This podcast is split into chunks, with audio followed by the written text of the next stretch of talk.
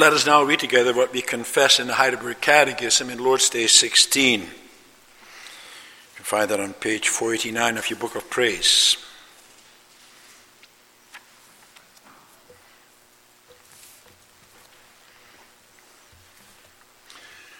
There we find God's word summarized as follows Why was it necessary for Christ to humble himself even unto death?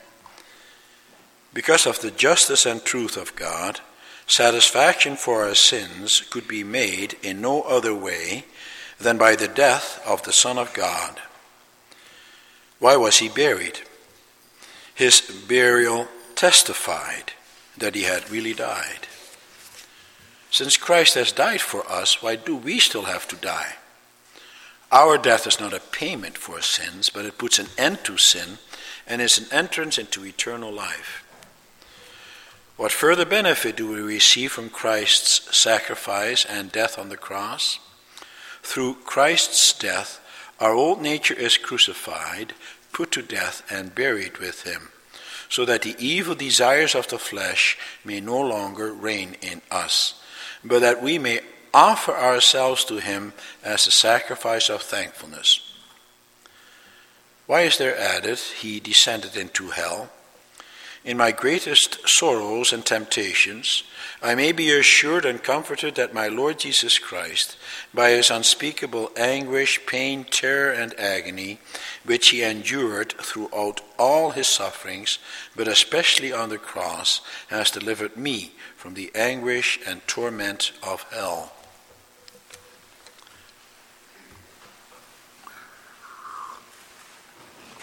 We will sing after the sermon from Hymn 63, the stanzas 1 and 2. Beloved congregation of our Lord and Savior Jesus Christ, brothers and sisters, includes you, boys and girls, young people, teenagers. Just a moment ago, we sang from hymn 1b, which, as you know, is the rhymed version of the Apostles' Creed. We also have hymn 1a, which follows the wording of the Apostles' Creed more exactly. You may have noticed that we sing from hymn 1b more often than we do from hymn 1a. There's a reason for that. Both, of course, are acceptable and scriptural. But hymn 1b deals with the suffering and death and burial of the Lord Jesus Christ in a different way than does hymn 1b. Hymn 1b does not speak about the descent into hell, but about descending into death's domain. It is connected by that subordinate clause to the fact of the burial of the Lord Jesus Christ. In other words, the burial of Christ is elaborated upon by stating that that means that he descended into death's domain. For that reason, many people like that rendition of hymn 1b better. There are even some who have a hard time stating or singing that the Lord Jesus descended into hell after he was buried. They do not agree that Christ actually descended into hell. Indeed, if you think of a descent into actual hell in that regard, then you are right. I also am convinced that the Lord Jesus Christ did not descend into actual hell after he was buried. I have preached about that before. This afternoon, we will take another close look at that statement to remind us what it means and also what the historical background is. The Catechism also has us deal with the death and burial of the Lord Jesus Christ. It is important that we understand the significance of these historical facts as well, and that we know why those statements are also in the Creed. And so I will preach to you about our confession concerning the final humiliation of Christ.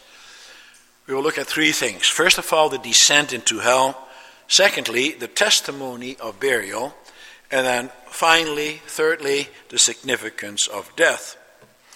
First, then, the descent into hell. The Heidelberg Catechism, just like the other confessions and creeds, is an historical document. It reflects the confession that our brothers and sisters made in the past in the midst of a world that either denied the existence of God or that perverted any doctrine concerning him. The confessions were born from a desire to express the truth of God's word in a summary. That was also absolutely necessary. And that is, for that is what the Lord Jesus Christ com- demands from us. He says in Matthew 10, verse 32, Whoever acknowledges me before men, I will also acknowledge him before my Father in heaven. And that's what Peter did, for example, when he said to the Lord Jesus in John 6, verse 68 and 69, Lord, to whom shall we go? You have the words of eternal life. We believe and know that you are the Holy One of God. It's a short confession. And he made that confession over against the unbelieving Jews. We also read of many other personal confessions in the Scriptures. For example, the Apostle John says in his first letter, chapter 4, verse 15, If anyone acknowledges that Jesus is the Son of God, God lives in him and he in God. It is a beautiful confession. It is a beautiful summary of God's Word. And so we see all kinds of examples in the Bible itself of people confessing their faith in a summary way. It is something that we all need to do. The early church also had to confess her faith. She had to do that in the midst of a world that believes in false gods or in no God at all. They had to confess their faith in the midst of persecution especially during the first 300 years of the existence of the Christian church. Satan tried everything to halt the establishment of the church. It was during that time that the Apostles' Creed started to, to take shape. However, unlike the Nicene Creed and the Athanasian Creed, the Apostles' Creed was not written or approved by a single church council, council at one specific time. No, the Apostles' Creed gradually took shape from about 200 years before Christ to 750. In the early versions of the Apostles' Creed, the, the, phrase, he descended into hell, did not occur. The first time we find this statement is in a Latin version of the Creed in the year 390 after Christ. But it is clear, but it is clear that the statement then simply meant that Christ was buried. The church at that time took it to mean that Christ descended into the grave. The Latin word infernus was used, which is a translation of the Hebrew word. The Hebrew language is the Old Testament language. The Hebrew word Sheol and the New Testament word, the Greek word Hades, all of which mean grave. But after this, no versions of the Apostles' Creed included the statement until the year 650 after Christ. Those early versions, however, did not have the statement about the Lord Jesus Christ being buried. It turns out that both statements, namely that the Lord Jesus Christ was buried and that he descended into hell or the grave, were mistakenly added to the creed around 650 after Christ. And that is the version that has survived to today. That is what the church has been confess- uh, confessing ever since. And therefore, we now have both the statement that he was buried and that he descended into hell in the Apostles' Creed today. Now, when you hear the statement that Christ descended into hell, then you should not think of actual hell. Then you have to think of it as another statement about Christ going into the grave. You have to think of it in the way that the scriptures speak about Sheol and Hades, referring to the grave. Listen to what David says, for example, in Psalm 16, verse 10 You will not abandon me to the grave, nor will your Holy One see decay. The RSV translates this For thou dost not give me up to Sheol, or let thy godly one see the pit. The NIV gives the translation of the word Sheol and uses the English word grave. David, as a child of the Lord, knew that the grave would not be able to hold him. He would be rescued from there. The Lord, his God, would do that. The same thing is true of Jacob. When he thought that his son Joseph was dead, he refused to be comforted, to be comforted and said, "No, in mourning I will go down to the grave to my son." Genesis 37 verse 35. The RSV once again uses the word Sheol. He did not mean here that he expected to go to hell, the place of punishment. No, he would mourn the rest of his life until the day he would go to the grave, to Sheol, to Hades.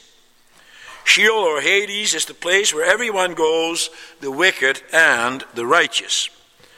Except for those who will live at the time of the second coming of Christ, everyone will end up there. There are no exceptions. There are many other texts in the Bible that speak that way about Sheol and Hades. Time and again, they mean grave. And so when you hear the Apostles' Creed recited with a statement about the descent into hell, then you should think of the place where dead people go, the grave. Christ went to the realm of the dead, as we have it in Hymn 1b. Too bad that the Apostles' Creed does not make that clear and that the word hell is used. It leads to confusion and misinterpretation.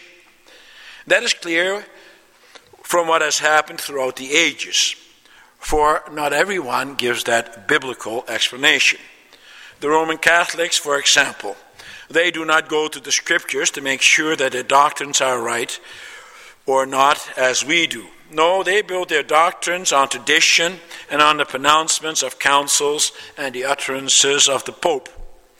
They teach that Christ's soul actually went to the underworld and remained there as long as his body was in the tomb, thus for three days between Good Friday and Easter.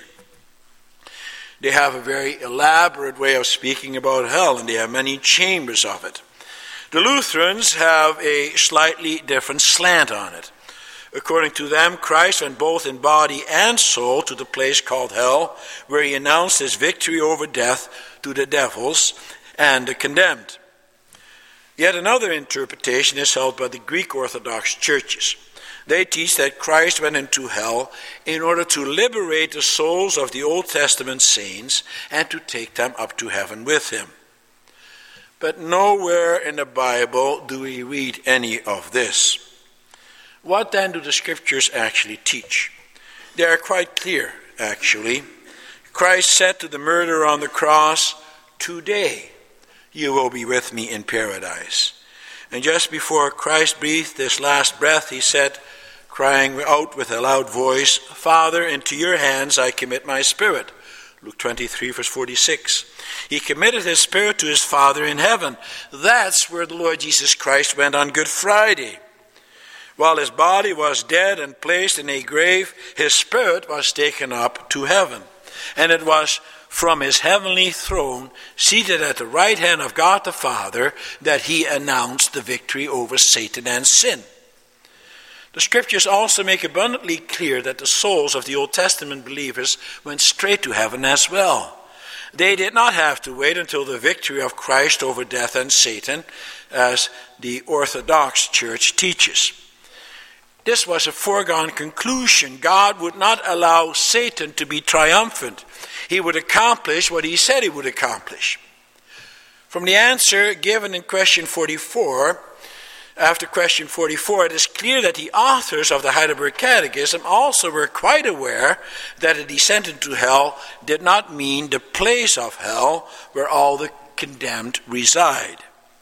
And so they do not make the mistake of the Lutherans, the Roman Catholics, and the Greek Orthodox believers. Yet the Heidelberg Catechism does not do complete justice to the original meaning either. For the Catechism also speaks here about hell, Gehenna, about the place of punishment, and not as the realm of the dead as originally intended. The authors, of course, are correct in seeing the punishment of Christ taking place before he went bodily to the grave and spiritually to the Father but they do not deal with the original intent of the Apostles' Creed. The answer, however, dealing with the suffering of the Lord Jesus Christ as such, is indeed completely scriptural. It speaks about hell as punishment. not the realm of the death. For it is true that Christ did suffer hellish agony, just as the answer gives. While Christ was on earth, hell came to him. For ultimately, what is hell? It is to be forsaken by God, it is to suffer the consequences of sin. And the consequence of sin is suffering. The consequence of sin is weakness. The consequence of sin is total helplessness. That is the kind of hell Christ experienced in the flesh. As we saw when we dealt with the previous Lord's Day, the kind of suffering he had to endure was much greater than we can even begin to imagine. It was more than being born in some lowly place. It was more than just having to be laid in a manger. It was more than just being misunderstood, misunderstood by his friends. It was more than just some nails being driven through his hands. He bore the wrath of God against the sin of all mankind. We cannot even begin to imagine what that would have been like. The Lord Jesus had to bear our punishment, and therefore he had to experience the final humiliation, namely to be put into the grave. But what about our burial then? Why do we have to die and to be buried in the ground? We come to the second point. The Catechism gives a very sober and simple answer to that answer about Christ's burial. It says the reason why he was buried was to prove that he had really died. Some criticize this answer of the Heidelberg Catechism. It is too simple, it is too sober. They say that there is a lot more to it than that. Ursinus and Olevianus, the authors of the Heidelberg Catechism, missed the boat with this one, they claim.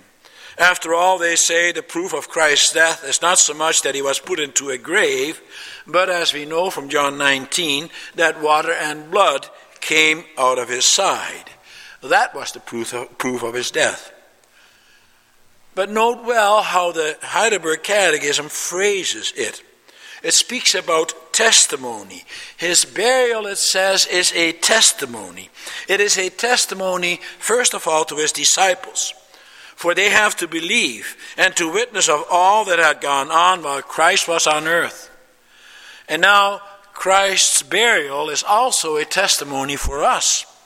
It underscores that Christ was really dead, for he was buried, put into a grave. His body was lifeless. For three days he lay in that grave without stirring. And note well that the Catechism uses the passive tense. He allowed this to happen to his body. Joseph of Arimathea and Nicodemus, that same Nicodemus whom the Lord Jesus told about the need to be born again in order to have eternal life, these men, they took him and they laid him in the grave. It was the final humiliation for Christ.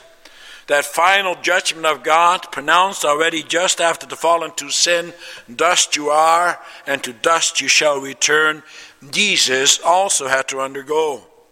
It was to show that physical bodies must die, for the body is frail and weak because of sin. That's why it must go into the grave. But also note the respect with which Joseph and Nicodemus treated Christ's body. They brought a mixture of myrrh and aloes, about 75 pounds. His body is precious to them. Now a light begins to shine for there is a purpose for the burial of the body. It is also a testimony to the glorious things that are still coming. For the body will not remain in the grave. It is going to be renewed. It is going to rise from the dead. Therefore, we too should treat the body with respect. When we die, our bodies are not just some refuse that must be discarded it is not some garbage that now needs to be dumped.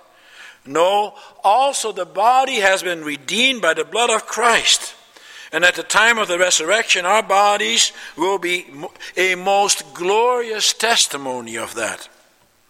The graves of our loved ones are also witnesses.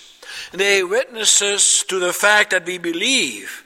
We believe that once again we will walk around here on this earth with glorified bodies. Our loved ones, our friends, our fellow believers whom we so lovingly laid in the grave will one day rise again. They will be reunited with their bodies. They will live forever and ever with us and with all those who believe. Never again will they die. What a wonderful comfort that is for the believer, for you and for me. What a rich inheritance Christ has acquired for us.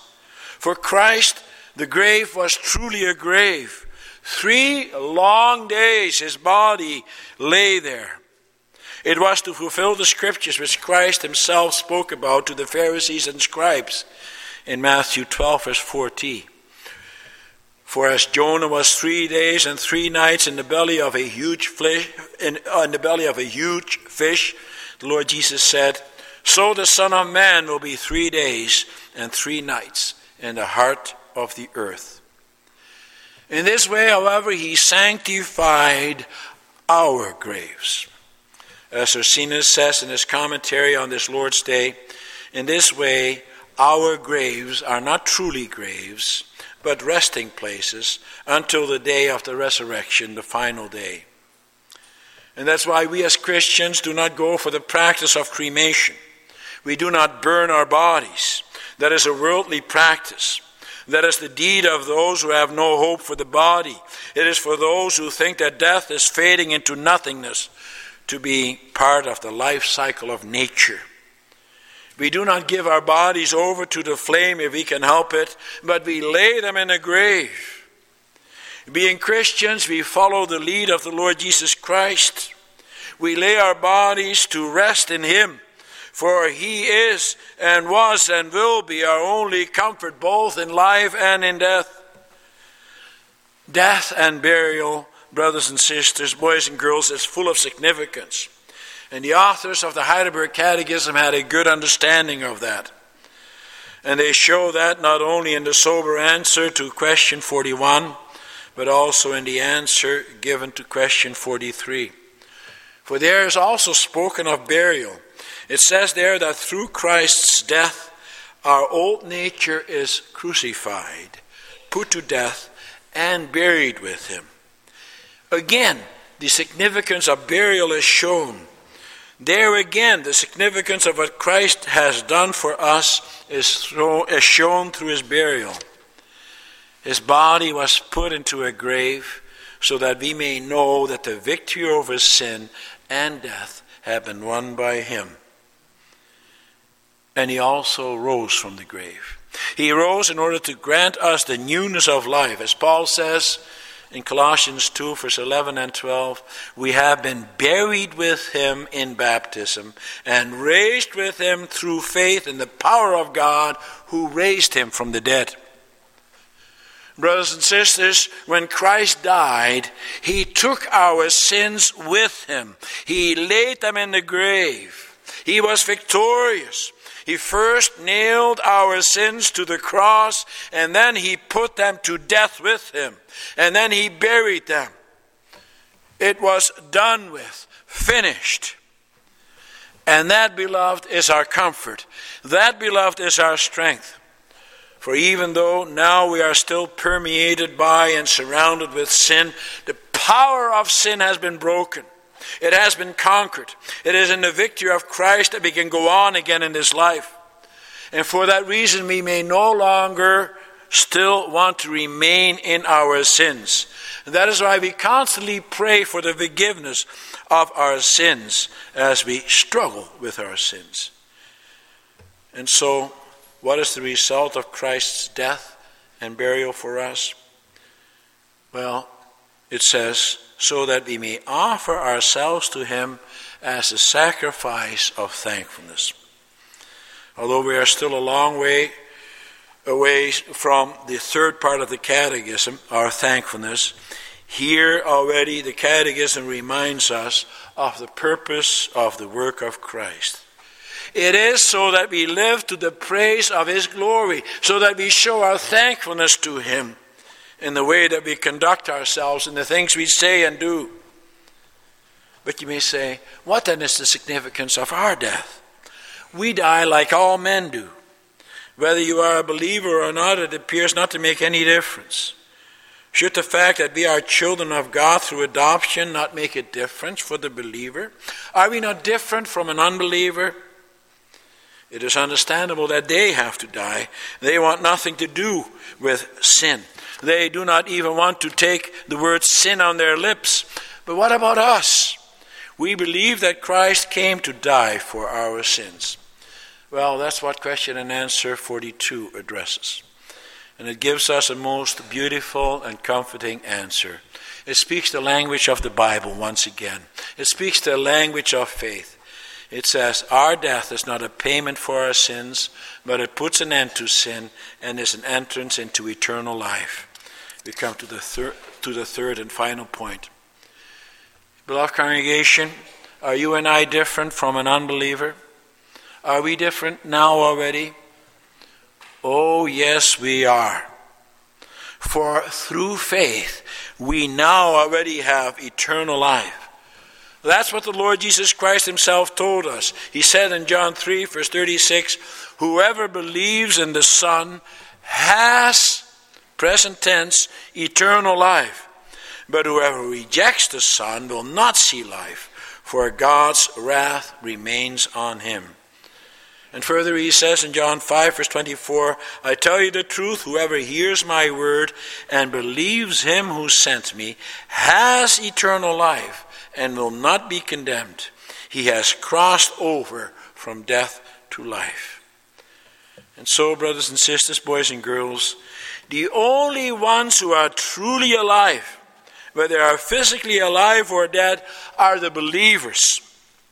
Physical death for a believer does not interrupt eternal life.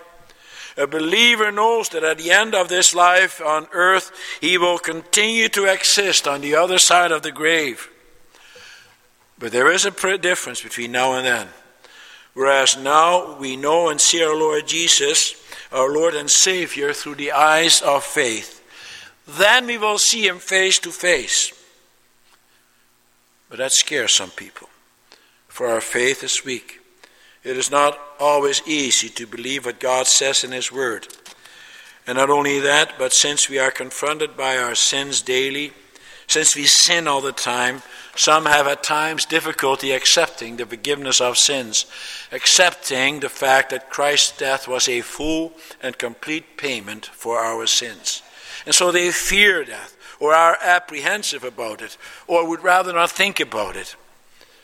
Indeed, as Paul also says in 1 Corinthians 15, verse 26, death is still an enemy. It is also alien to us. It is alien to us because it is not part of our own personal experience. From this vantage point, we see death only from this side of the grave. For those who still have to face it and enter it, it is a deep black hole without any light. The exit is not visible except through faith. But faith tells us that death is an entrance into eternal life. The moment you draw out your last breath is the moment that sin also breathed its last breath. At the end of the dark hole is the light and glory of eternal life of your Lord and Savior, Jesus Christ and so there is nothing to fear. Death is not a payment for our sins, it is an entrance into eternal life. At the end of that dark hole, the angels are waiting for those who believe that Christ's death was a payment for their sins. And there you will also find those who preceded you. As the Lord Jesus says in John 14, verse 2 In my Father's house are many rooms. If it were not so, I would have told you. I am going there to prepare a place for you. Isn't that wonderful? Christ prepared a place for all those who belong to him through faith. And that is, in the words of Revelation 14, verse 13, a true blessing. It says there, Blessed are the dead who die in the Lord from now on. Indeed, what a wonderful comfort that is for all of us. We, may, we may know about sin and call it for what it is, but we also know that Christ came to earth to do away with sin, to eradicate it forever and ever. He has forever conquered hell and the grave for all those who believe in him. Amen.